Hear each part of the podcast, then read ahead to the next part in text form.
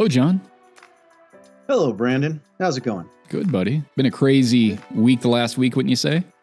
Yeah, it has been a crazy week. Yeah, uh, a moments of self-reflection, right? And Yeah, a little bit of the, like uh, or a lot of the human experience as we continue on this road. Yeah, Yeah. it's been an interesting week, say the least. I mean, I don't think everybody's akin to all the things. You know, there's a lot of things on social media.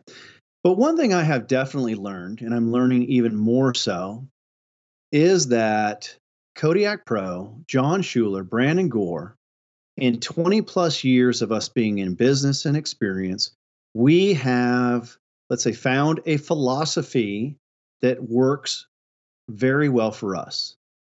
And it's that philosophy that we stand not just behind personally, but also in products that we have now developed and are offering. Part of that philosophy, heard time and time again, is a concrete that's incredibly dense, resistant, hard, and strong. And then a sealer or sealer chemistry that complements that concrete. Taken to the next level, maybe it's part of becoming 50 years old. I want to use products that are environmentally friendly, earth friendly, use friendly, non toxic. Uh, might even say food contact safe from a material point of view. I mean, there's no toxicity to begin with or end with. With that, anybody who's listened to some of our podcast, there's been products mentioned specifically if people asked us questions about those products. And those can really ruffle feathers if we answer those questions. And, and I understand that.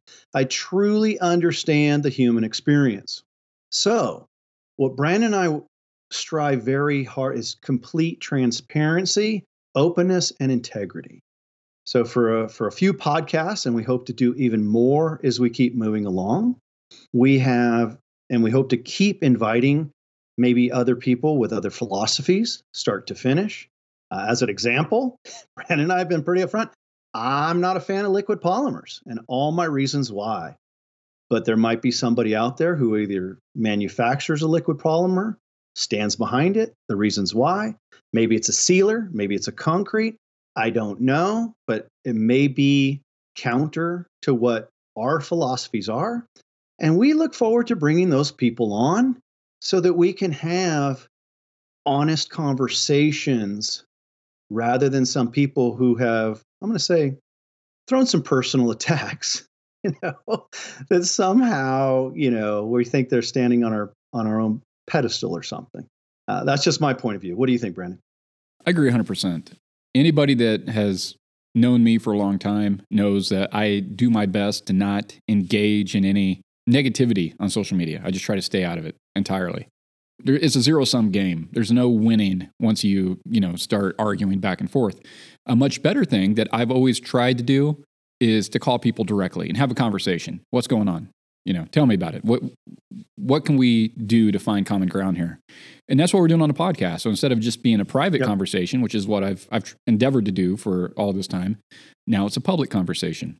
I think that's good. I think it's good to hear other people. You know, we can be in an echo chamber. We invite people on uh, Mhm. all the time, Absolutely. but the people that come on are people that that kind of align with the way we do things. They believe in our Right. process. They believe in, as you like to say, philosophy. They believe in our products. And so people listening like, oh, it's just a it's just a sales pitch, you know? Well, no, it's not.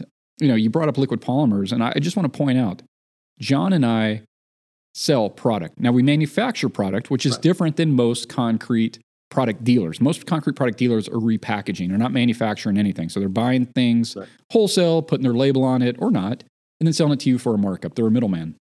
Me and John Mhm. aren't that. Or a repackager of some sort. Yeah. I mean, Exactly. I guess that's what you're saying. Yeah. John and I are actual manufacturers. John makes the sealer. We have a company make our mix for us. There's no middleman.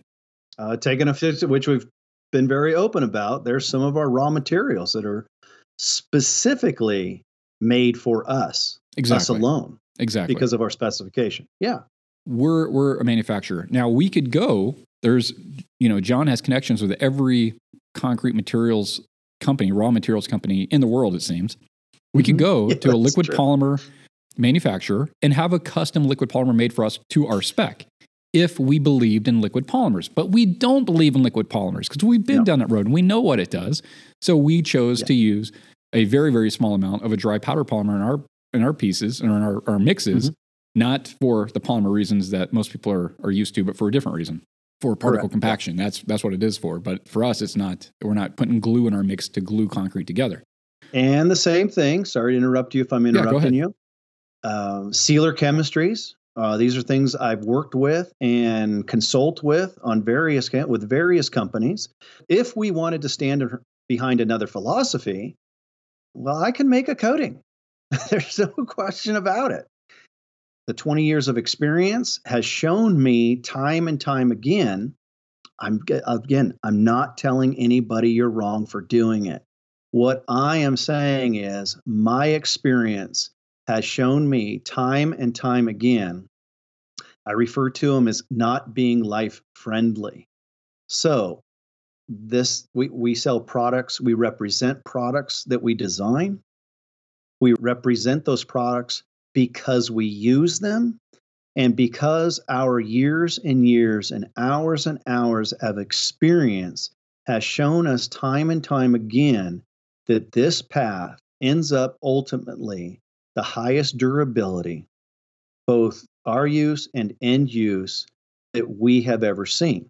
Yeah.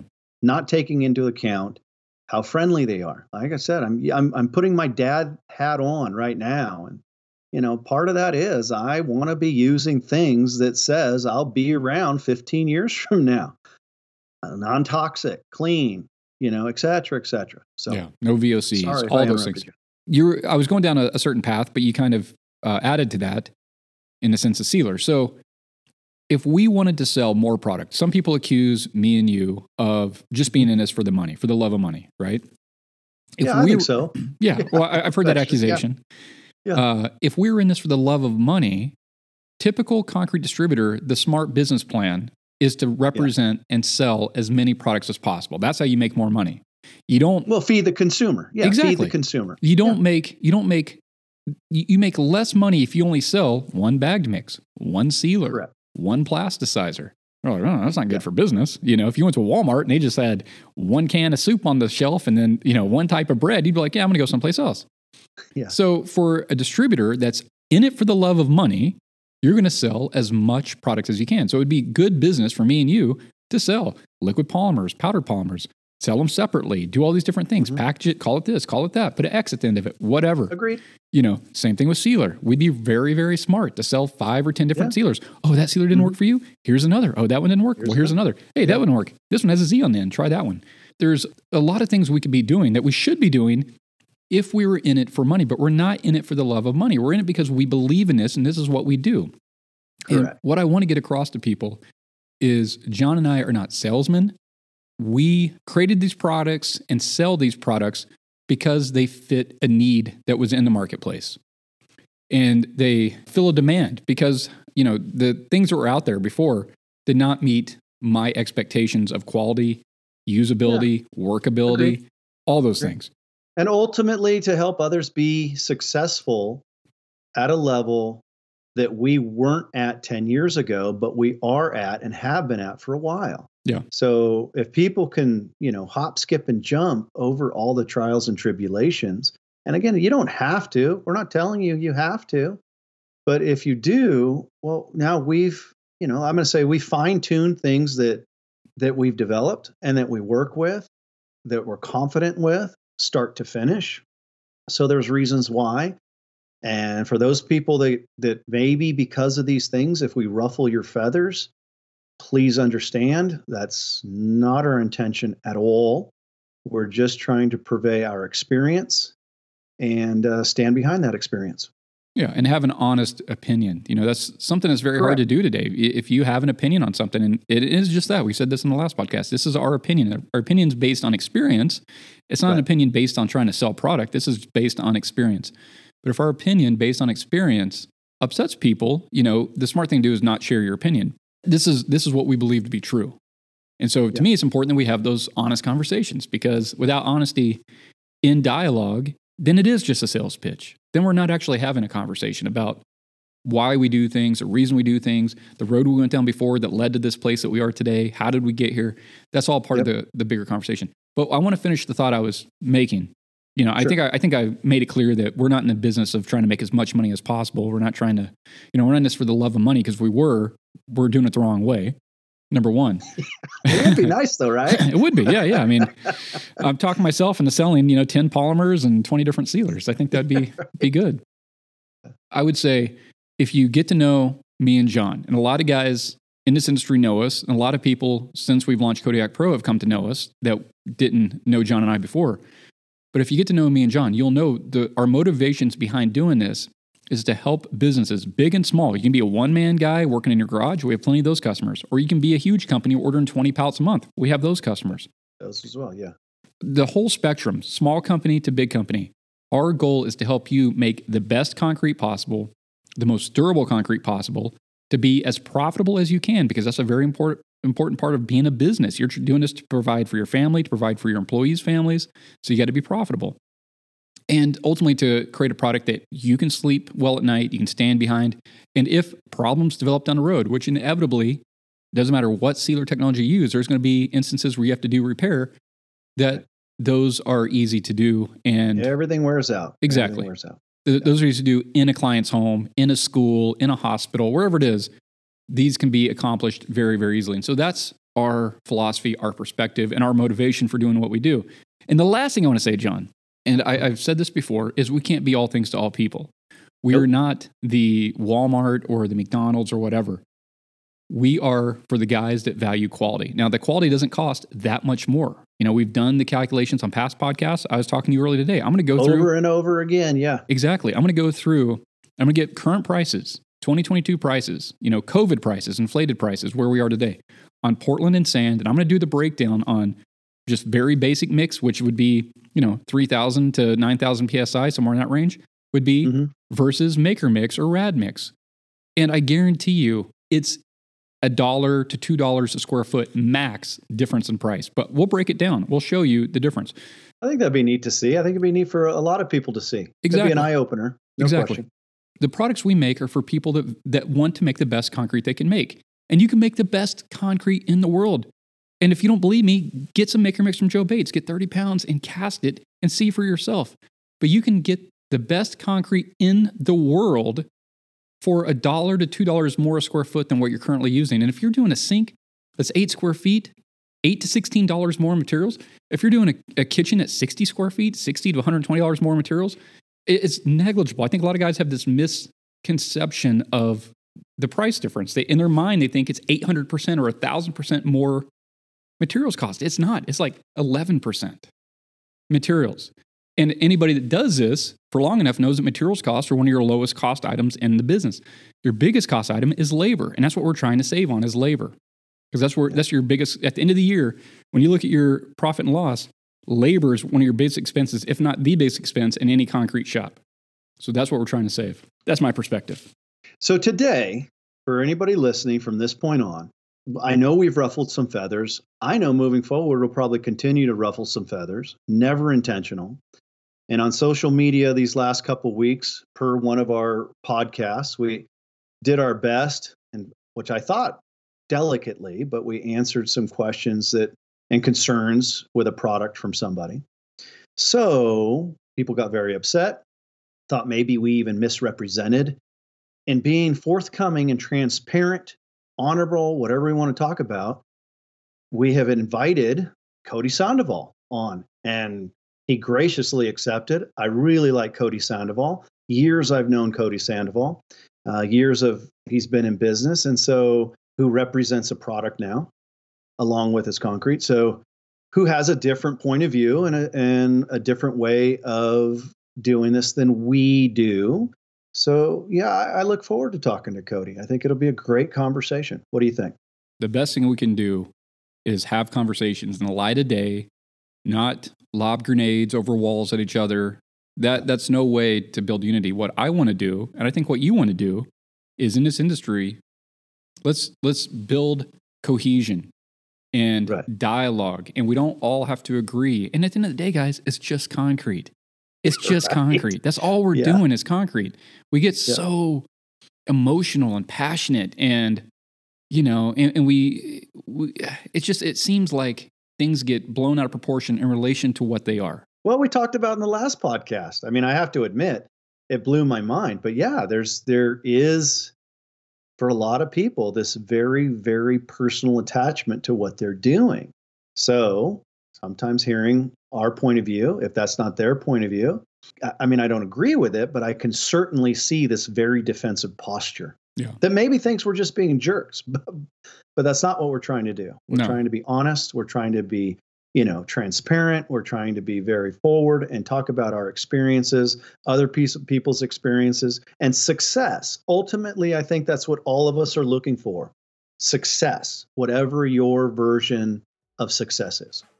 well john you want to give cody a call Let's give Cody a call. It might be a spirit. We'll see if it gets spirited, but uh, I look forward to it. I really like.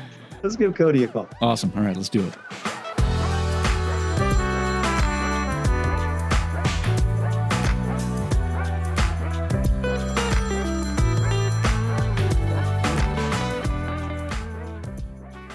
Our guest for this week's Concrete Podcast is Cody Sandoval of Whitestone Studios. Cody, how's it going? Good man, how you doing? Doing Hey, great. Cody. Good to hear from you, man. Yeah, thanks for having me on. Yeah, it's good. You know, John and I were talking. It's so nice to have somebody that uses something other than Kodiak Pro. You know, we've had so many people on that use our products, but that's just kind of been more or less because those people have accepted our invitation. But we're glad to have you on. We're glad to uh, Yeah. hear your Absolutely. perspective and your experience. So, Yeah, man, absolutely. so tell us before we get started. Tell us about you. Um, when did you start your company? What do you do exactly? So I was, uh, I'm a third generation kind of concrete mason. That's what I grew up uh, working with my dad's company. He did plaster and walls and all kinds of masonry. And I remember, you know, going to work when I was worked for the summer when I was 12 years old and mixing mud, and I hated it. Uh, did it all the way up till pretty much through high school. Um, I worked with my dad in the summer. My grandpa was a mason as well. He taught my uh, he taught my dad um, everything he knew, and uh, after that, I just didn't want to mix mud and you know do concrete stuff. So of course, you want to go do something else, and that's when I went into uh, went to college, and I went in through uh, an aviation program at a community college here in Salt Lake, and became an airline pilot after about five years and um, started working for the airlines.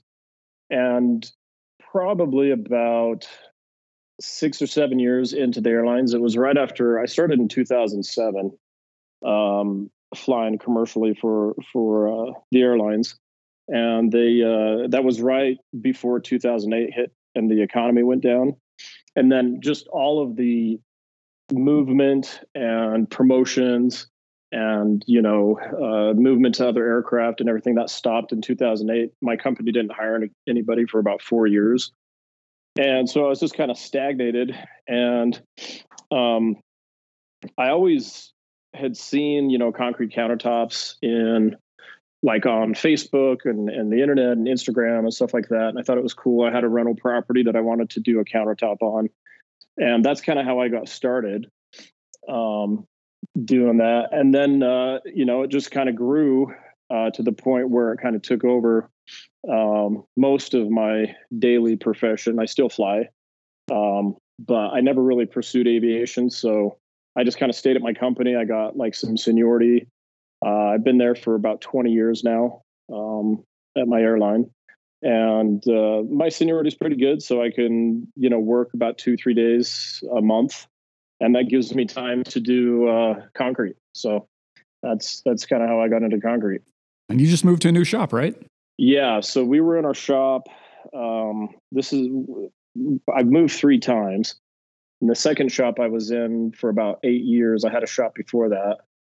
Uh, the one I was in was about 45 minutes from my house. It was it was a long drive, you know, downtown Salt Lake. So it was kind of a grind going down the freeway and the traffic and everything. The the rent was pretty good um, on the building, and we were kind of dug in there, and so we stayed. Uh, but they raised the rent on us pretty significantly back in uh, October, and uh, I just got lucky and talked to a customer actually that's ordered a bunch of products from us.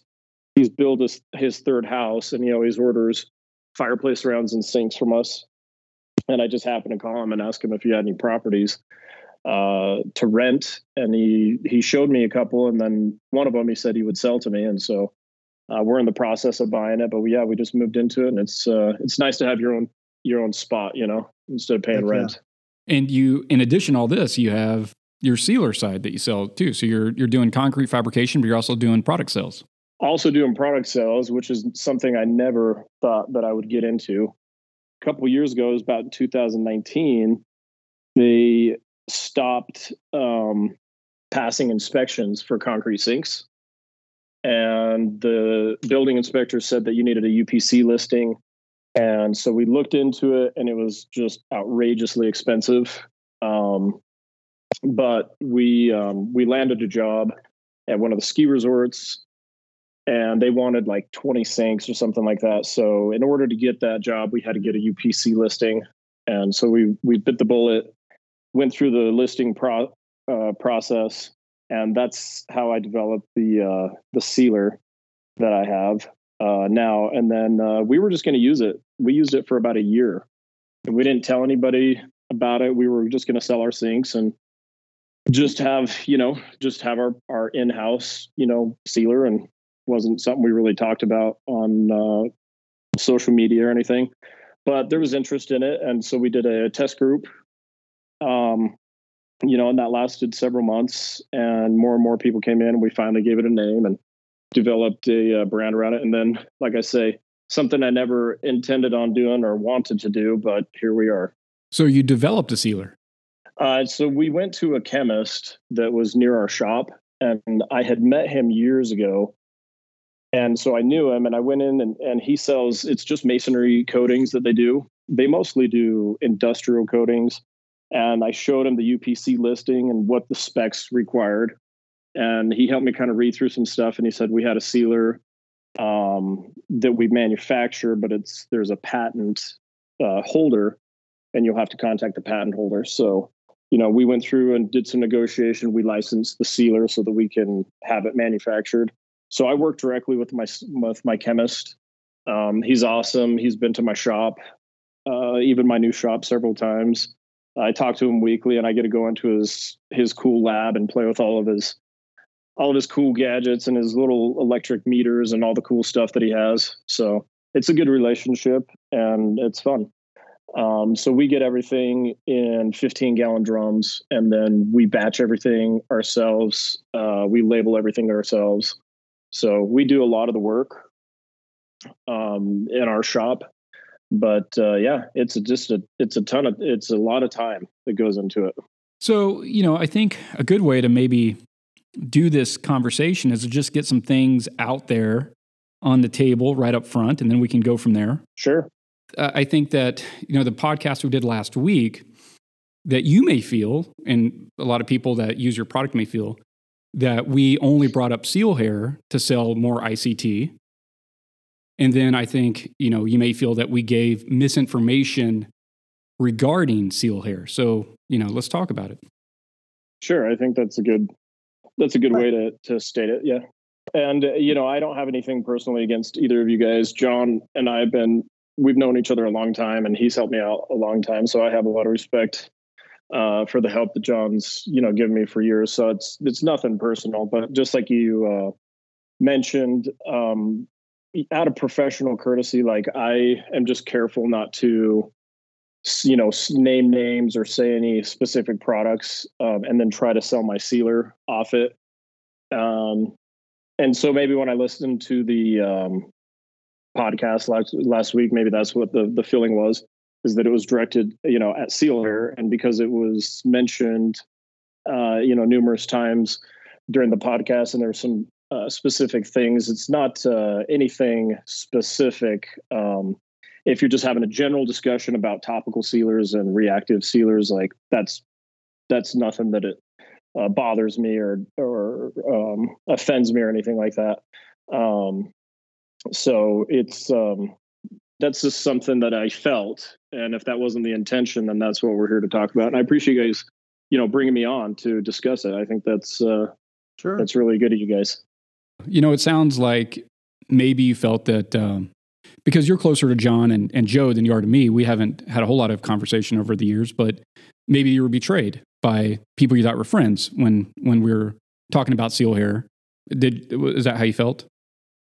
A little bit, yeah. And, you know, here's the thing social media is a really terrible place to address things um, because, you know, social media, you can get on late at night, uh, especially if you have to, after you had a couple beers and uh, you've had a whole bunch of phone calls that day. And then you say things, and then a couple days later, you're like, ah, I probably shouldn't have said that. So, um, social media is a terrible place to discuss stuff like this.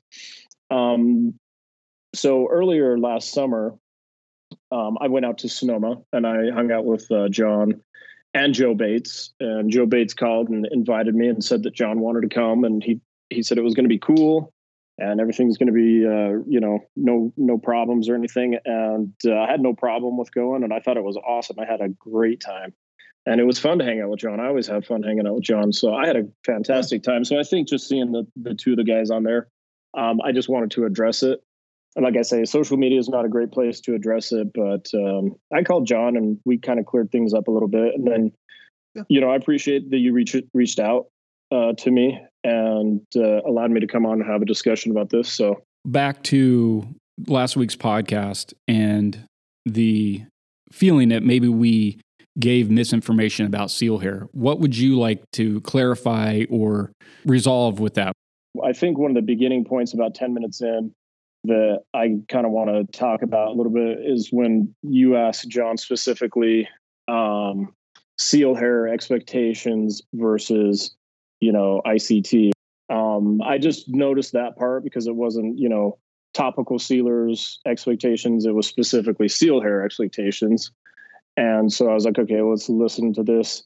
And one of the things that I feel like is misleading is when John says, you know, it's a quick fix and the mecha- mechanical bonds, you know, everybody knows in six months or two years, the mechanical bonds are going to break down and there's going to be problems. And I think that's uh, that's something I'd like to clear up and uh, talk about.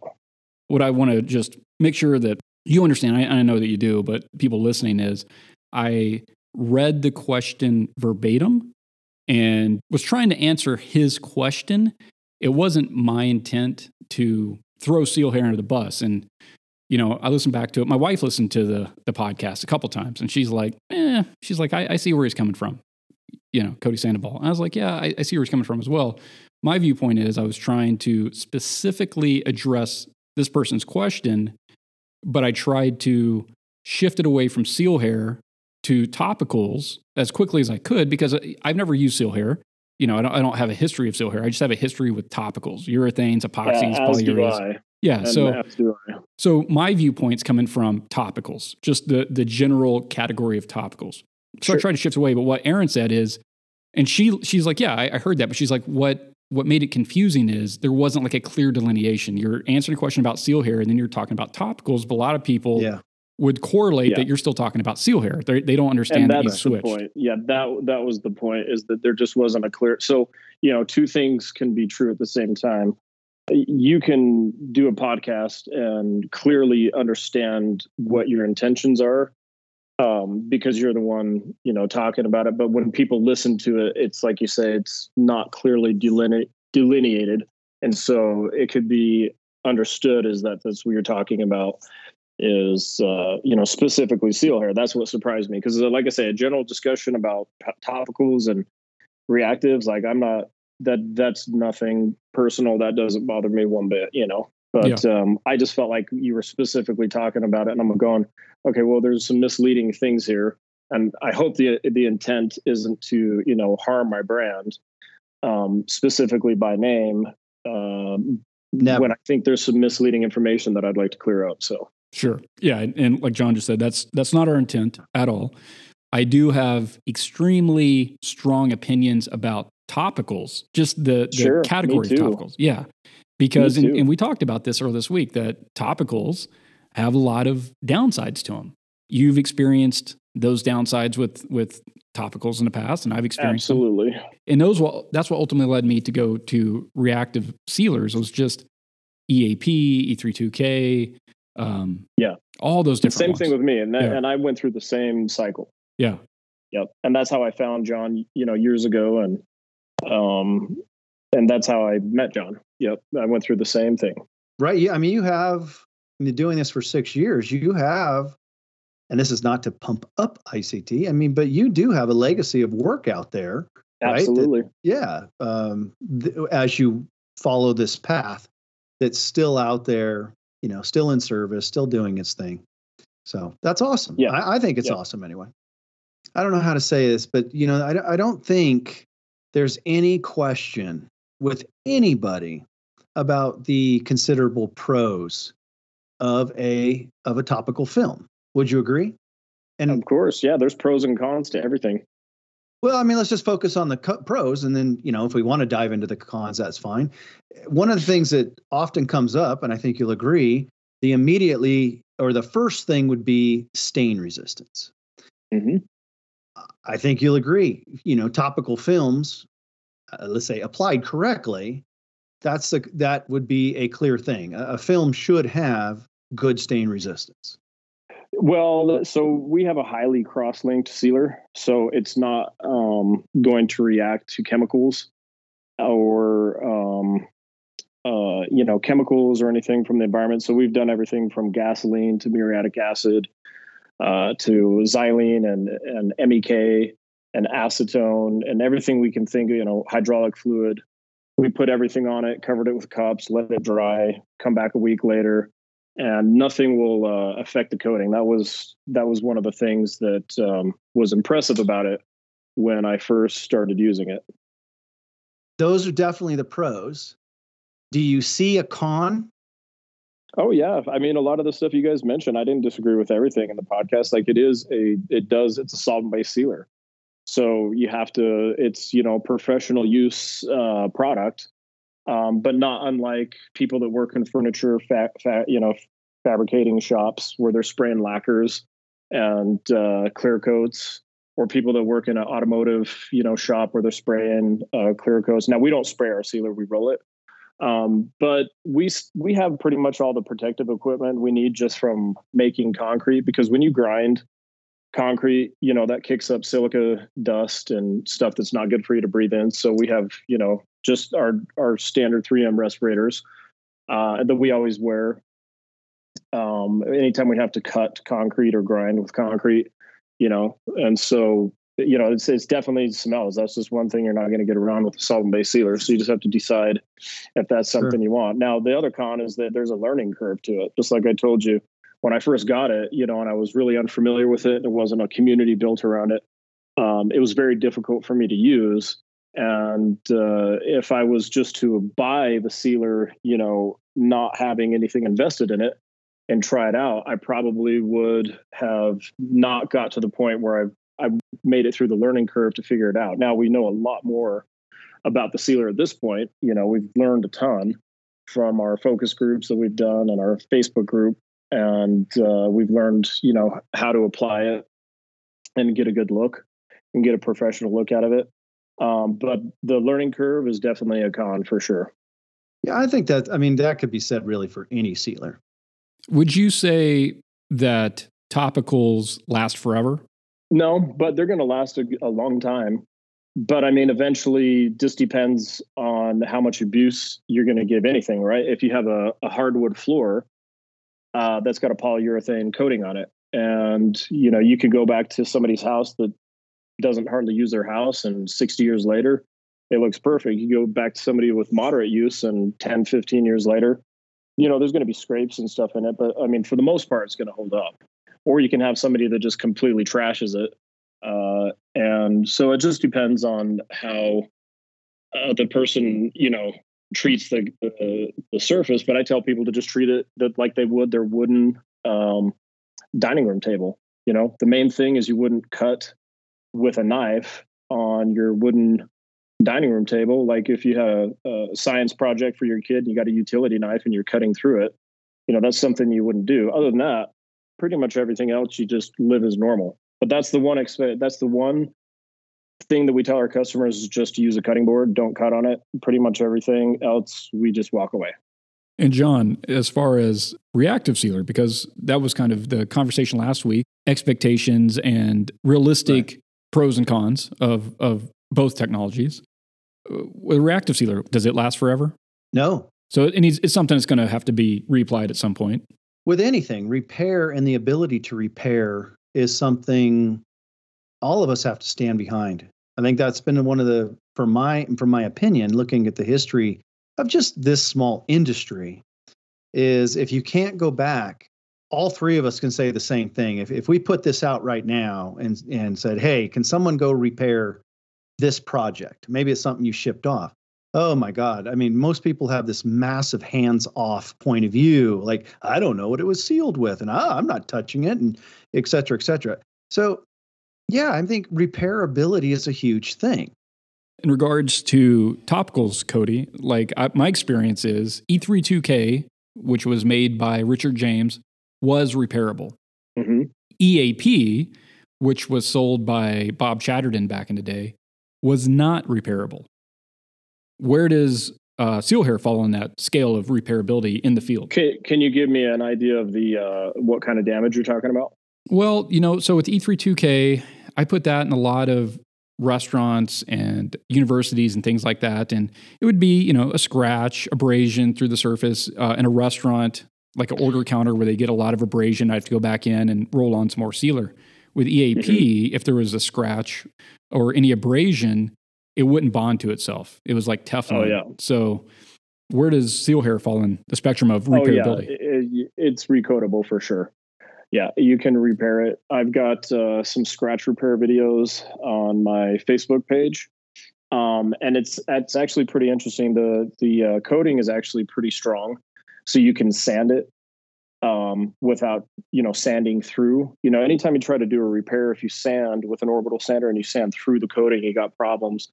Um, but if you get like a deep scratch, in fact, I showed this to uh, John Schuler um, it was kind of a quick, you know, demonstration. But when I was down in Sonoma hanging out with John and Joe Bates, uh, we took a utility knife and scratched through the coating. Um, and the method that I came up with repairing it is to use knife grade epoxy that you would get from like a granite countertop store, and you can drag it through the uh, the cut or the scrape, um, or the scratch, I guess I should say, let it dry and you can take your razor blade and you know uh, scrape it uh, flat. And you can leave it at that if you want and that's you're done. Or if the customer wants you to just recoat the um, piece you know after you've done the, the the repair. And what that does is it levels you know the gouge to make everything level so that you have an even reflection and then it also you know bonds you know the edges where that frayed edge is going to be if anything. Uh, and then you can just recoat over the top of it. So the death nail for me with topicals it was i was using the EAP and i was starting to have delamination issues. And other people i was teaching classes back then and i was teaching the EAP into classes and other people were having mass amounts of delamination. So jeremy french is somebody that comes to mind yeah. A lot of people are having delamination issues with EAP, and um, it became just so problematic that a lot of people ended up closing shop and, and that kind of stuff. I know Seal Hair is fairly new, so it doesn't have a, a super long track record to look back on, but has right. there been any issues with delamination? Yeah, there has been. When people uh, get the sealer for the first time and they try it out, um, there's been you know several people that have had issues with it um, and what we've traced it back to, or the concrete has to be dry. Um, it just has to be dry. And different environments are going to, you know, cure differently. So, you know, if you have a more humid, if you live by the coast or something like that, um, you just really need to make sure the the concrete's dry. And that's, you know, something I was doing with ICT. Uh, was using a torch to really make sure the concrete was dry. So I was doing that in the beginning, and that was probably why I was having success with it um, is just using a torch, making sure everything was dry. I, I would typically wait a day or two after any type of wet polishing. Um, you know, I'd run fans and stuff like that. Well, and on the wet concrete, well, as you very well know, um, us talking for years, you know, that having that ability of, you know, cured concrete, I mean, that is one of the things with ICT that's been, you know, a nemesis with a product that needs to soak in where the concrete is the catalyst. So I empathize with that tremendously. And that's what's, for me anyway, you know, this last year plus l- led to some of the new advances in my reactive technology is now the ability to work, you know, to react with, I mean, concrete that's literally the next day, if not, as you recall, when we were in Napa, heck, I was sealing concrete that was only what, two hours old? I mean, that was pretty amazing. So and I'm not trying to shift this to ICT, but I want I I empathize, man. I get it. Yeah, yeah. Our standard protocol is, you know, if you polish, you should be able to seal the next day, um, so long as you're just making sure that you're checking to make sure the moisture's out. You know, in the middle of summer is not the same as winter when it's 60 degrees. Uh, so checking it with a roofing torch, you know, blowing it out and making sure you don't see that moisture vapor. And if you see it, you just have to wait and torch it 30 minutes later, and you have to keep doing it. And sometimes you have to get to where you're just going to let it sit for another day. But the reason why is with a, a coating like seal hair, you once the coating is cured, it's not vapor transmissive. Vapor is not going to go through it in any direction. So if there's vapor still in the concrete matrix, uh, and it, you put a coating on there, just like if you were to do a patio, you know, for somebody or a driveway, if the sprinklers were on the night before and uh, there's moisture in the concrete, it's going to create uh, you know bonding issues with it, which is a pretty pretty known um, issue in the industry. There's a lot of literature on it, you know, with different types of flooring coatings and driveway and patio coatings. You know, so you can read a lot of literature on it. They show pictures of of those things, and that's kind of like how we led to those uh, conclusions. Is you know, it's got to be really acid etched it's got to be clean. And the other thing is the temperature has got to be warm. We always like to seal around 75 degrees to keep the concrete as open as possible. Mm-hmm. And uh, some people notice when they put the sealer on that it really, sometimes they'll have it maybe over acid etched or whatever it is, and it will really, really drink into the uh, surface. And they'll actually have to add maybe another coat, you know, because it looks a little bit dry. Um, you know, so those are some of the feedback we get. So it just depends on how the concrete, everybody has different concrete. There's different you know densities of concrete. There's ECCs and UHPCs and GFRC and hand trowel. There, all those surfaces are different. It's kind of it's not it's not unlike wood for uh, people that do uh, flooring. You know, hardwood flooring. There's oak and there's maple, and right. they all have different densities, and they have to be opened up, you know, to accept a sealer. Uh, and so that's kind of like our concrete. Yeah, I think wood is a great analogy, and, and it's one that a lot of concrete guys uh, sometimes miss because woodworkers are hyper aware of the moisture content of the wood. They won't seal it until it gets below a certain moisture content. But um, right. a lot of guys in the concrete industry kind of play fast and loose with the moisture content when they're sealing. And like John said, ICT used to be very, very finicky with very moisture. sensitive. Yes. Yeah. Very, and, yeah. You know, when I was in Arizona, that wasn't a big deal because it's so arid there, and even in the wintertime, it's so dry that it would. It would. Same. Yeah. But then same with Utah. Yeah, but then when I moved to Arkansas, I couldn't get the moisture content down low enough because it's so humid.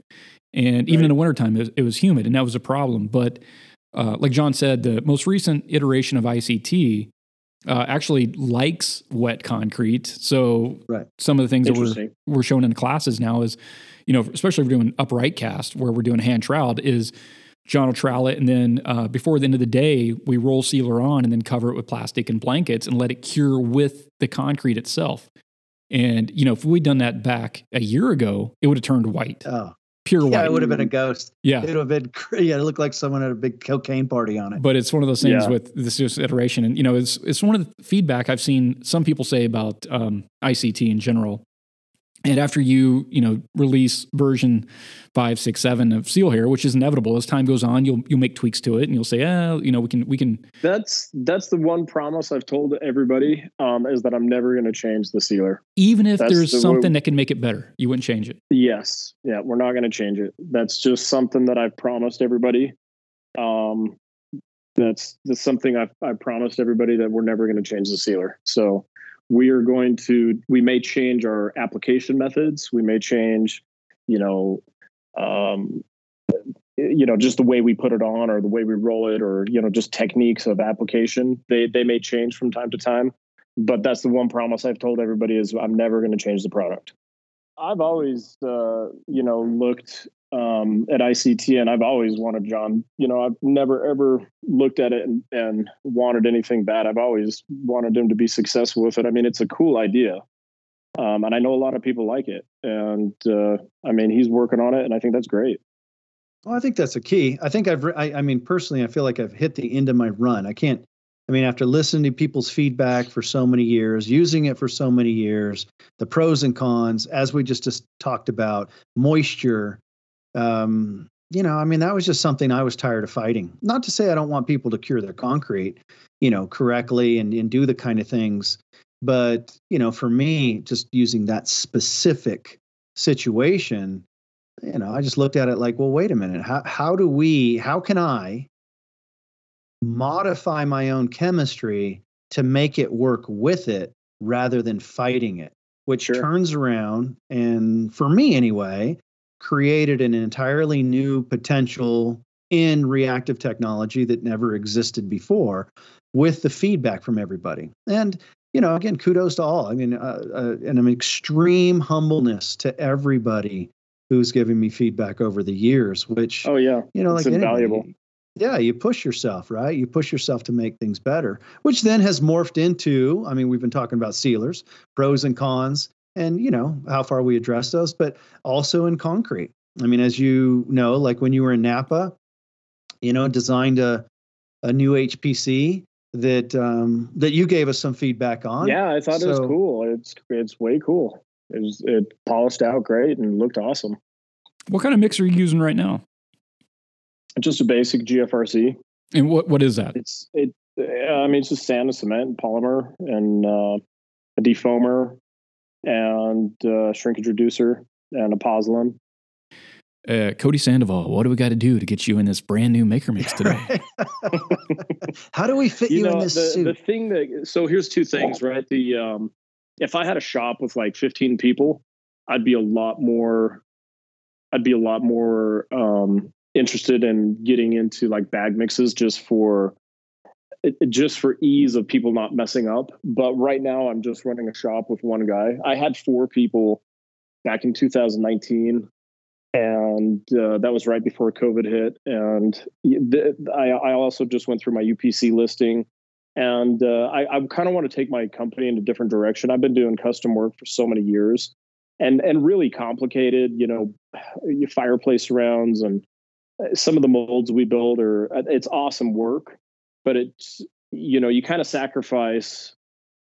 You know, for one project that takes you three weeks, you kind of sacrifice. Like, man, I could have just made like five sinks and had the same price as like this complicated project. You know, right. that are really easy to do. So we wanted to take our uh, business in a different direction. I've been trying to do that for years, um, since 2019, and so that's that's why I dropped some of the people I had, and I just uh, my nephew works for me, uh, Bradley. Shout out to Bradley.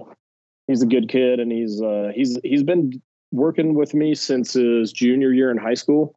So he's a young kid that's been working with me for about three years. He's 21 years old, and there's not a lot of people that know this industry that are his age. And I mean, he is a rock star for his age and what he can do.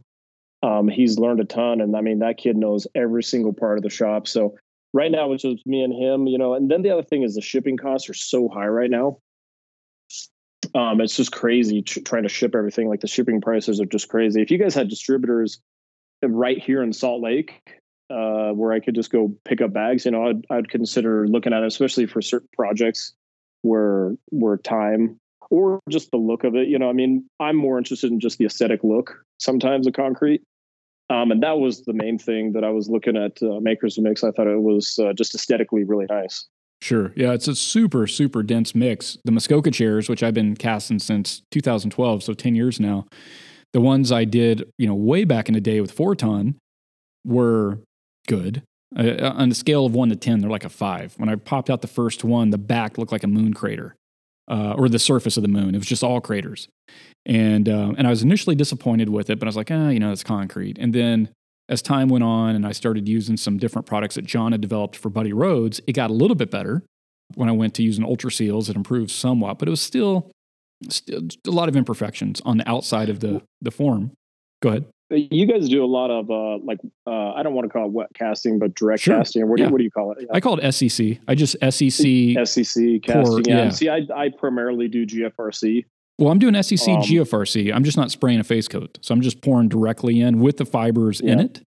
So the the spraying a face coat thing is something that I did for a long time. And back when I did it is during the housing boom, and I had quite a few employees.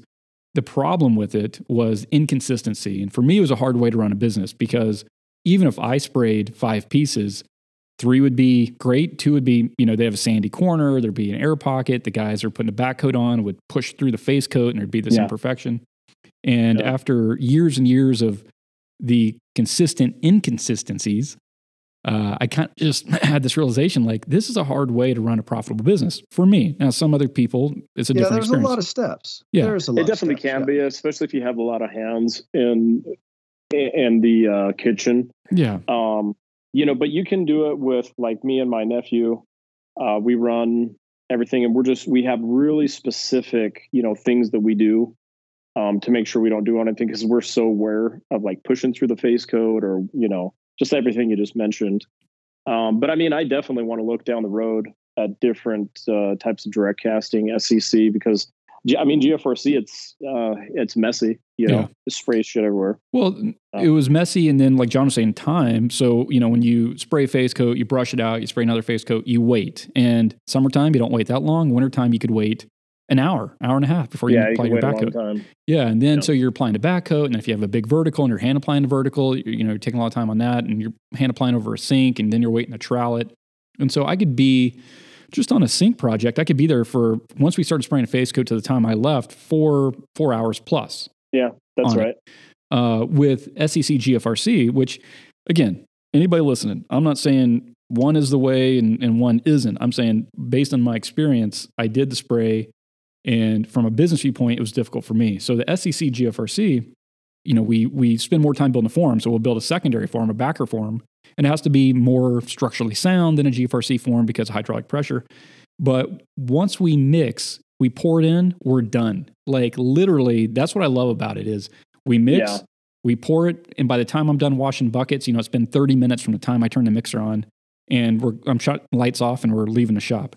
Yeah, and I love that about SCC. I I know exactly what you're talking about. But with Maker Mix, we get extremely, extremely precise, high end, dense finishes. So back when I was using the Ultra Seals, Buddy Rhodes mix that John had developed, it was good, but it wasn't great. It was it was okay. It was better than the Forton mix we were using, but it was still a lot of imperfections when the whole thing went down with Smooth On purchasing Buddy Rhodes, and I started messing around with my own mix because I just wasn't happy with the products coming coming from Smooth On, I was getting better results.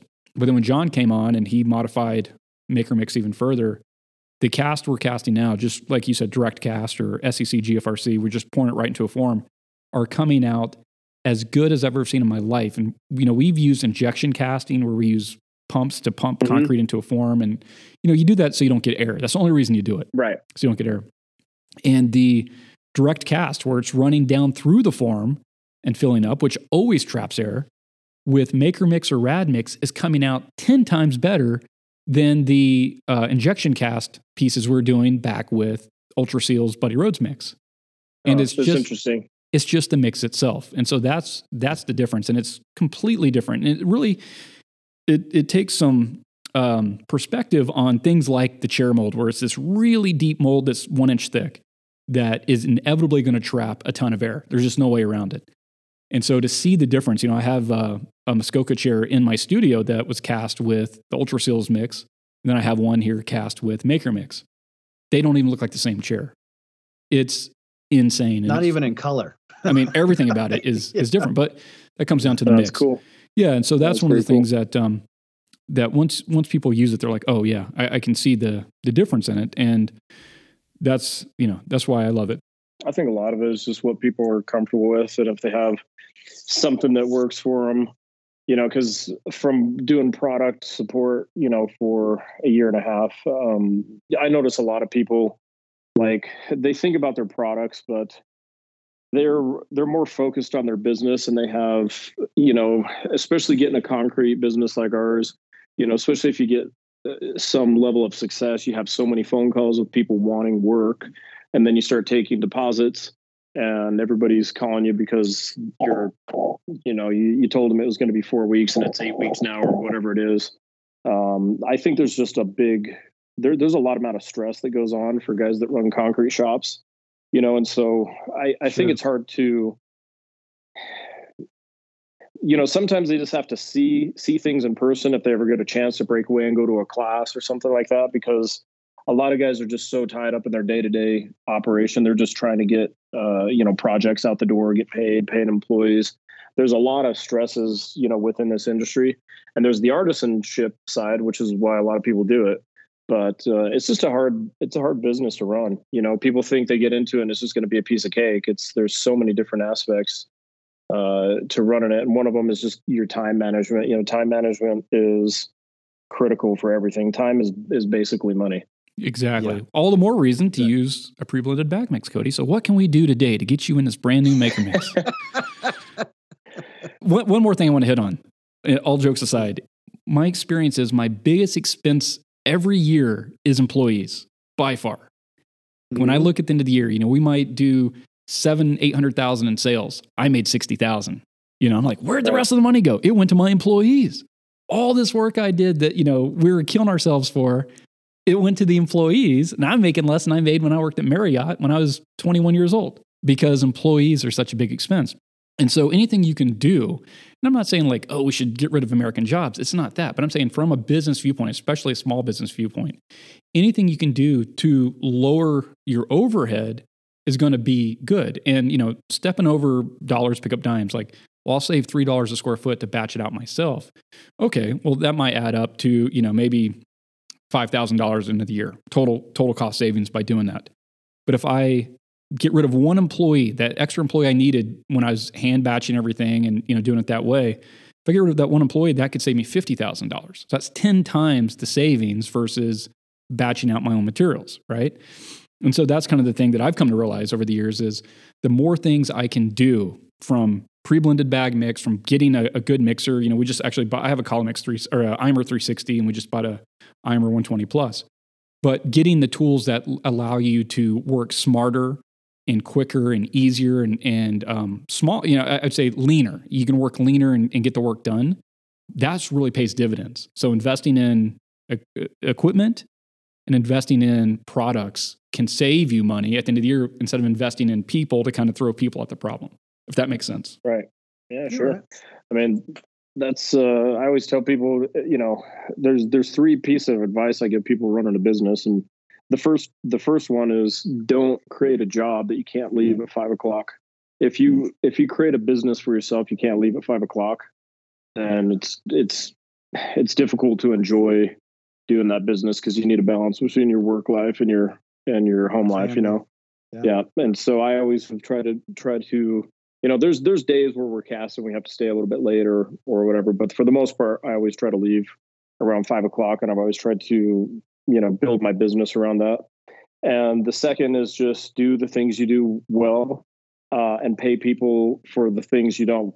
You know, that's why I have an accountant, and that's why I have you know people that do things. You know, I have a guy who does drawings for me on a computer because it just takes me too long to figure that kind of stuff out, and it's just worth the money. So I mean, it's kind of like what you're saying. It's that's kind of the advice I give people with their business. Well, I think that's actually not a bad place to end. I have one more comment on Please. the sealer that I want yeah, to yeah. bring up sure. um, and just discuss. Um, so there was a comment also. Th- this isn't like a real big deal, but about food grade um, that you guys were talking about, and I wanted to talk to you guys about that, like uh, food food safe or food grade, and what you mean by that. Here, I'll put my side because because you guys make a comment that you know um, that's the only food food safe uh, sealer. And I just want to just know what you mean by that. No, that's a, that's a great conversation. I've had this many times. As we very well know, I'll put it out there again. I've worked with about every cross-linking technology that's out there. I know the basic, I'm going to call it the four food groups of those companies making the polymers. So whether we're talking about acrylics, epoxies, urethanes, you know there's no secret to any of this stuff to me and and i don't want to make that as like oh, like, hey, I told you so, but there is a reality to these materials. Talking about let's some of your 2K products in general, solvent or water based, it doesn't matter. The cross linking technologies, when people put out there that they're food contact safe, they are com- plain and simply completely glossing over the parts per million of the cross-linking technologies that are used, which is often isothionates, um, aziridines, carbodiimides. And the reality is, all those, there's an indexing process that any of these products go through. And the indexing is always done at a certain percentage above what the solids content needs to be cross linked. And those do not leave the system entirely. It just doesn't happen. So, what this conversation often boils down to is what parts per million are we accepting to say that if I dropped a steak on my countertop and picked it off and ate it, hence whatever contamination went into my body, what is safe and what is not? That's really what it boils down to. Now, from an ICT point of view, this, this technology is completely green, water based. It's got silicate, te- silicate technologies, self cross linking technologies. There is nothing, and, and again, this is me waving my big green flag. Um, and there's a lot of reasons in the history of my life of why I do this and why it's been difficult in my path of creating a technology that doesn't end up going out as, let's say, you know, sold as hazmat or you know if you google an isothianate it's pretty clear of their toxicities.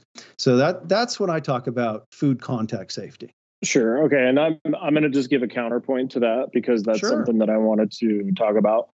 And i've talked to my chemist you know because i'm not a chemist but i've talked to my chemist and we we looked at a fda so when we first got the sealer and we got a upc listing you know approved using that sealer that doesn't mean the sealer's UPC listed. It means that my company is UPC listed, but that's just I'm divulging. That's what we used to pass the to uh, pass the um, the listing.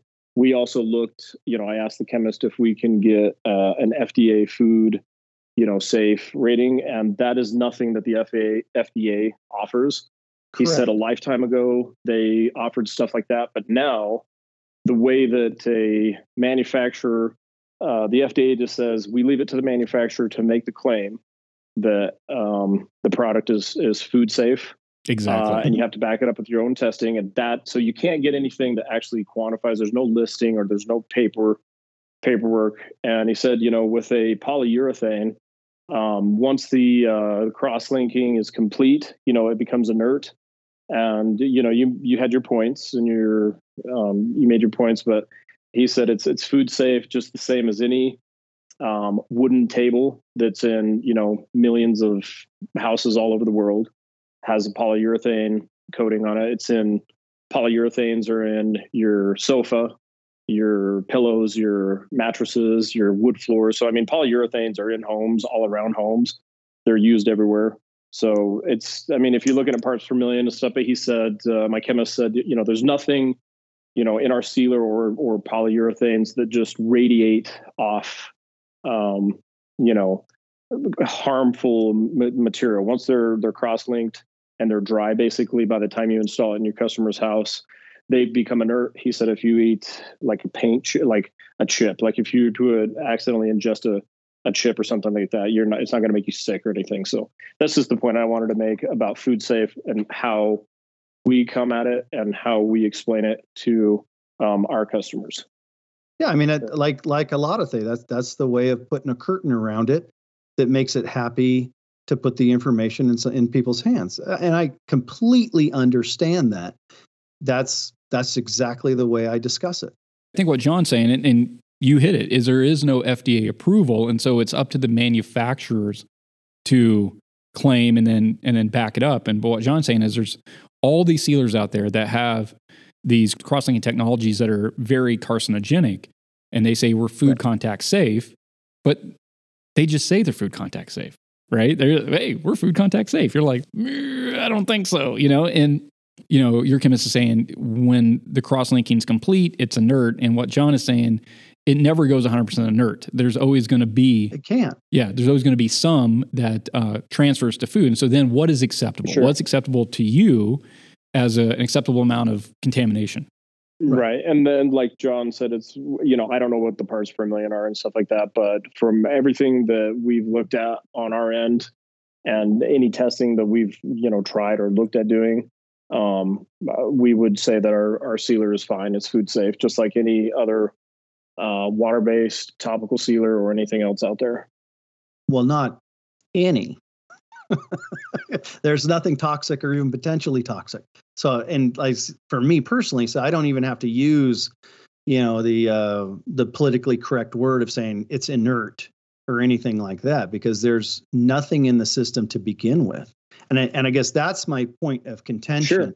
Nothing Sure. against. No, and again, as we're discussing this, this is me straight up saying I don't have anything against Right. Which is true. the other Which things. that's a complete true statement. That is Right. 100% true. It's just at Yep. the end of the day, you know, it's it's much like looking at the vitamin world, right? Like Yep. there's nobody can tell you that what I said was in this bottle is in this bottle, but I, you know, in a generality, we've all come to this agreement to use things like oh, it's inert or it's this or it's that. But you know, when you look at those people with sensitivities, and then you look at the ingredients and say, well, when I mix whatever part one to part two to part three, whatever those things are, and then you look at those parts and you say, wow, mm, if these parts in some way have a toxicity to them, but what you're telling me is once these parts, which were toxic to begin with, somehow become non toxic and fully safe at the end, I, again, I, I just, I'm just saying, like from my end, we don't have a, um, we, we don't have any um, concerns at all with food, uh, food safe. Now, when you're using, you know, a sealer that's a solvent-based sealer or seal like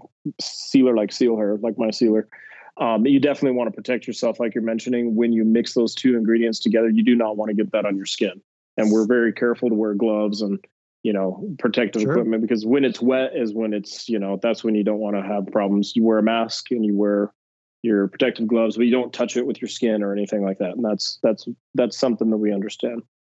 Um, there was one more comment and i mentioned it earlier but i didn't uh, like fully address it and we kind of talked around it. But when john mentioned that uh, you know mechanical bonds breaking down in six months to two years um, i just want to make sure like that's clear that we don't have any data or anything showing our sealer that once the initial mechanical bond on our sealer is set that that's where your bond is. And it doesn't just you know over time just start coming off like snake skin. It's the initial i've, I've t- I like talked to my chemist about it. Um, he listened to part of the podcast and he said you know there's no there's nothing in our in our chemistry that's just going to make the sealer, you know, decide to start to slough off over time. Um, that initial mechanical bond is where you're at. Now, he said if there's damage, like you mentioned, um, he said you could have some fraying on the edges, but you know, the overall piece isn't just going to come off. And that Mhm. was one of the things I, I felt like was misleading. Um, Yeah, I can see don't need to that. yeah, people no, need to be I- I'll agree with that. I, you know, Yeah, even the that- ones That's what I'm with, saying. Like everybody knows there can be bonding issues with with any type of sealer, especially a higher solid sealer. That's where the initial mechanical bond is very important. Mhm. Um, but it's not just going to. You don't have to be afraid that you know you're going to put this stuff in and then you just don't know. Like you just, oh my gosh, is this going to come off? Like we've done all kinds of uh, bonding tests in the lab with. Um, you know, he's got like this little. It looks like a Hershey Kiss machine and it's got kind of like a looks like a jar opener type thing and you you put like a little bit of this adhesive and we cut you know little tiny uh, checkerboard patterns or really small checkerboard patterns.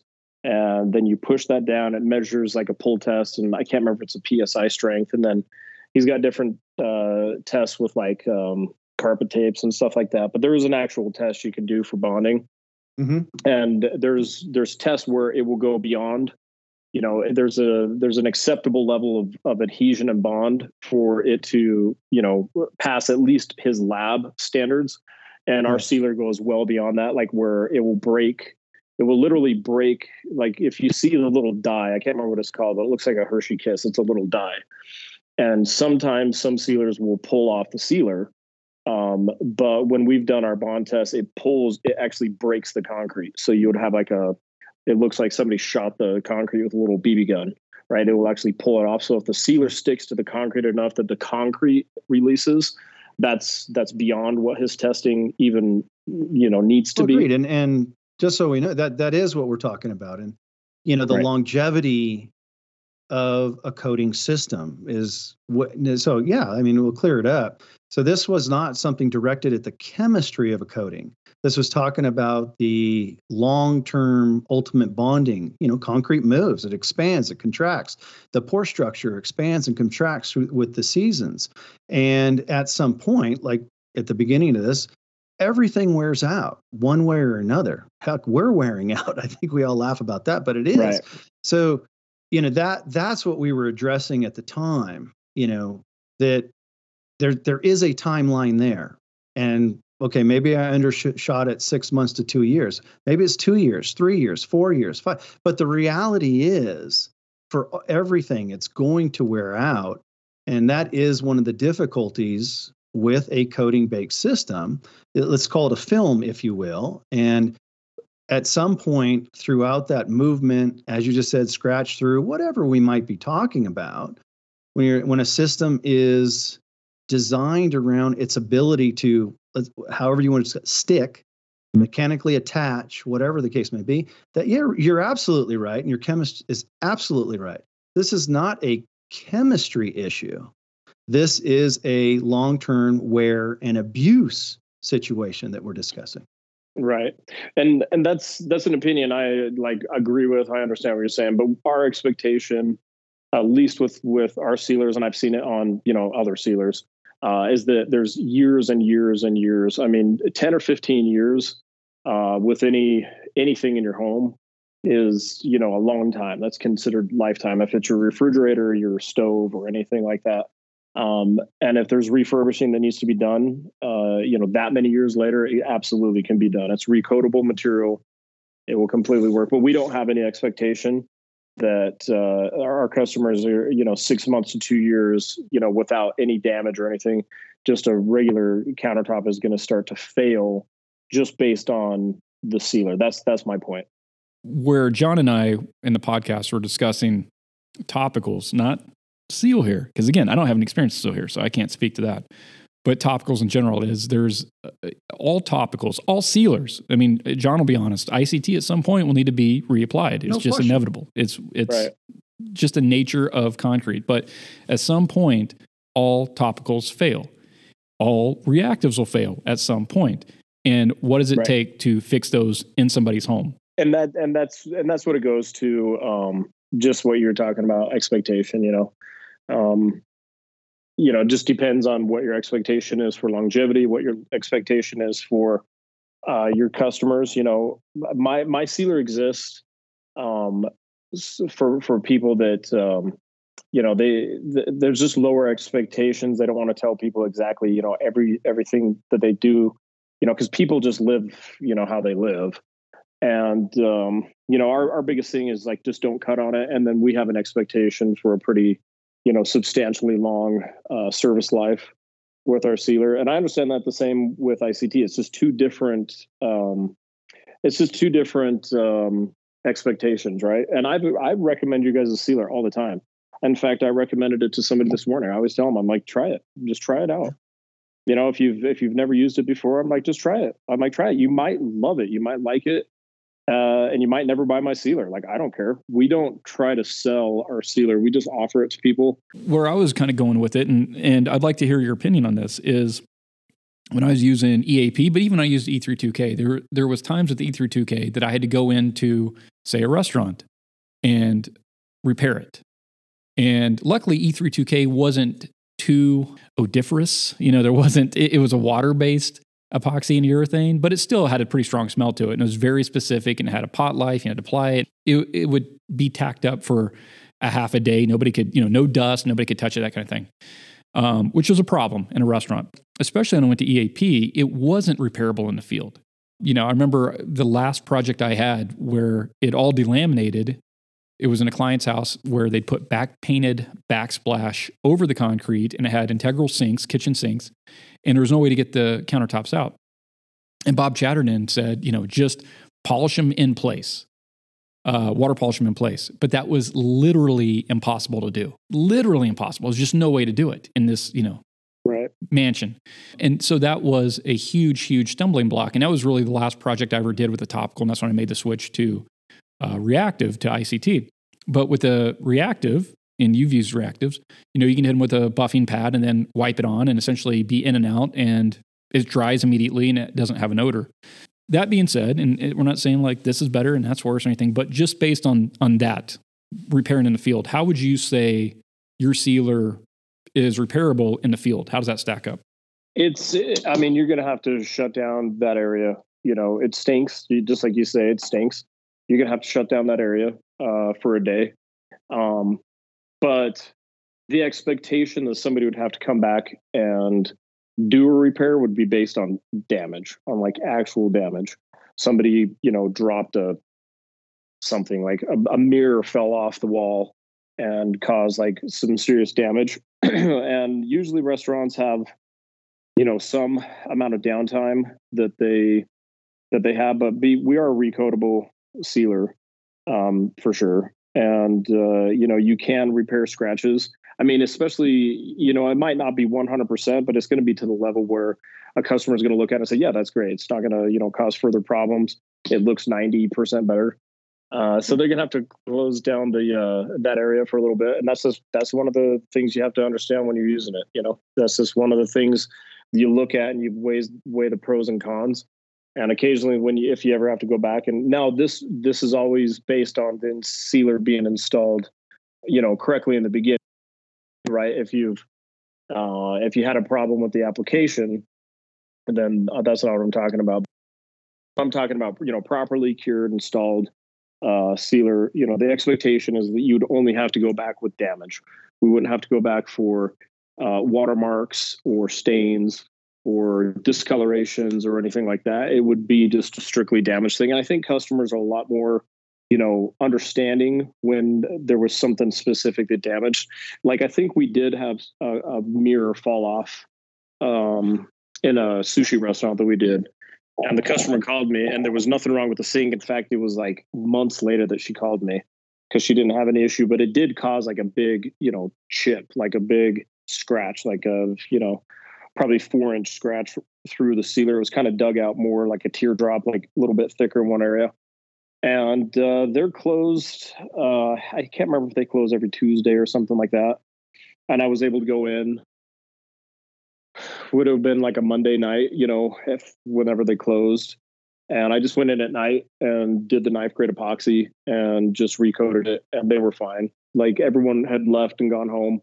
Talked to the owner, and uh, by Wednesday when they opened up, it was fine. And I've never heard back from her, and it's been you know over a year. So th- that's a good example of like how you would do it. It's it didn't take a whole long time. You know, we didn't have to grind anything down. It's just an orbital sander with my vacuum, and you know some like a bucket full of tools. So it's not like a you know devastating grind all the sealer off and repair. It wasn't nothing like that.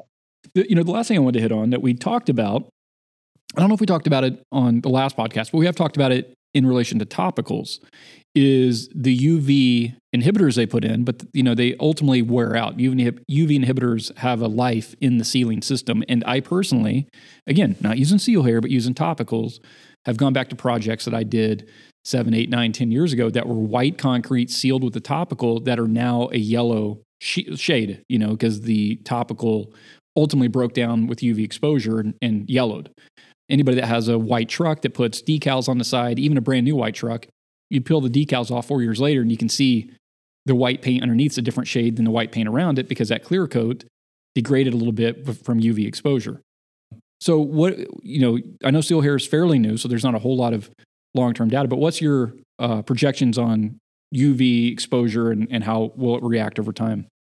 I mean, so the only thing I can speak to is what I've been told by my chemist is that it's very UV stable. There's no issues with UV, but they they also did a UV testing when I got my UPC listing through IAPMO. They have a testing center and they do an accelerated UV testing. I don't know exactly how they do it, but they have equipment and they test it out to like so many years Um, but they do. You have to have a UV stability test to pass. It's like a, you know, I can't remember how many points are in the uh, test result. I don't know if it's nine or fifteen or whatever, but they give you a list of everything, and it says pass, fail, and you have to pass them all.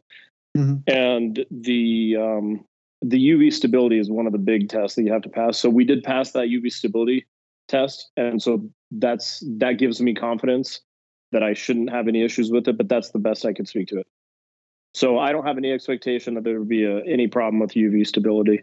Yeah, I'm just speaking to my experience with other sealers, and right, they they've all to some extent yellowed over time. In some colors, it doesn't matter if it's a green or a gray or black. You don't notice it, but it's the white pieces that I notice it on. I did a restaurant for or, or tables for a restaurant that were these huge white communal tables, and I went back and they weren't white anymore. Well, this, uh, you know, my sealer, the patent on our sealer, um, and the owner of the patent that I licensed and everything, the sealer has existed for 18 years. So there's things that, I mean, it was originally um, the chemistry. I'm not talking about the sealer itself, but the the chemical, you know, composition came from the aviation industry, and so you can probably understand, you know, the connection between, you know, how I found people and everything, and you know, networking is one of those things where you meet some guy who knows some guy who knows some guy, but that's that's where it originally came from, and so the abrasion on the coating um, is meant, you know, uh, well, I should say on the chemistry, it's not because we have a masonry coating which is a different formulation than what they would use in aviation. But the chemistry, I'm just John would understand, like right the the, the patent uh, of the chemistry.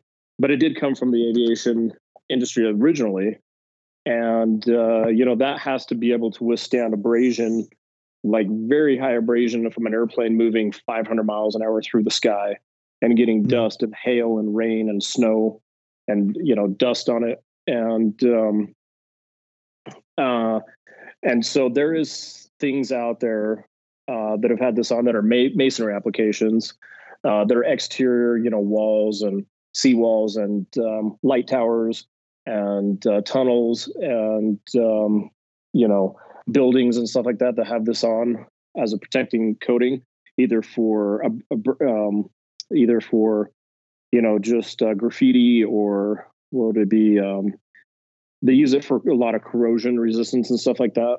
Um, now that coating would uh, there there's jobs out there that have been out there for 15 16 years and they've never seen any type of uv problems delamination problems or anything so um, that, that's just one more thing to add to that last point you made if i was in a market for a topical i'd definitely give it a shot it's good to talk to you and i'm glad that you came on and yes. i'm glad to hear a different perspective and talk to somebody that has a different experience than than we have, and to clear the air a little bit, so you know people know that uh, I don't have any animosity and John doesn't have animosity, and and you know we uh, we want everybody to succeed.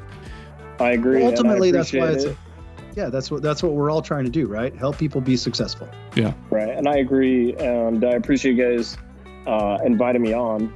I think this is a real conversation, and I think um, you know, I have to give you guys credit for um, inviting me on. So I think it was um, it was really we'll do it uh, again. Something good for you guys. this isn't a one-off, Cody. We'll catch you up again, bro. So, Cody, how do we get you in this brand new Maker Mix? Oh, one one of these days. Uh, We're being all nice about it. Hey, you can send me some uh, free stuff. Oh, can't do that. Yeah. I wish I could afford to do that. No. Yeah, that's what I tell people too. I'm like, yeah, I can't afford to give people yeah, free stuff. Uh, yeah, well, one day if it was more available or something like that, but um, free samples. Cool mix, so. As you know, as somebody that sells yeah. a product, free samples people don't value them. They don't the use same. them. That's the exactly. problem. There's no value. There's yeah. no value in a free product. Like you see right. it, uh, you have to have skin in the game. You have to have like an invested interest uh, that's why I don't give out free samples of Seal Hair either. Exactly. We sell we sell a 40 ounce kit that's 125 bucks. If people want to just uh, look at it and try it, uh, so it's not a huge commitment, and it covers 120 square feet, which is pretty much in line with everything out on the market. You know, it's a dollar a dollar oh five a square foot, and I think if you put in your rollers and um, shipping and everything like that, you're about a dollar fifty a square foot, like at the most you know so you're somewhere in that dollar range which is negligible for a a two thousand dollar sink or a five thousand dollar sink or something. Well, if uh, if people want to come and say hi, we have a Facebook group that's the Seal Club. It's called the Seal Club, and pretty much that's it. Awesome. That's what man. we do. Cool. Cool. Well, it was a good conversation. Glad to have you.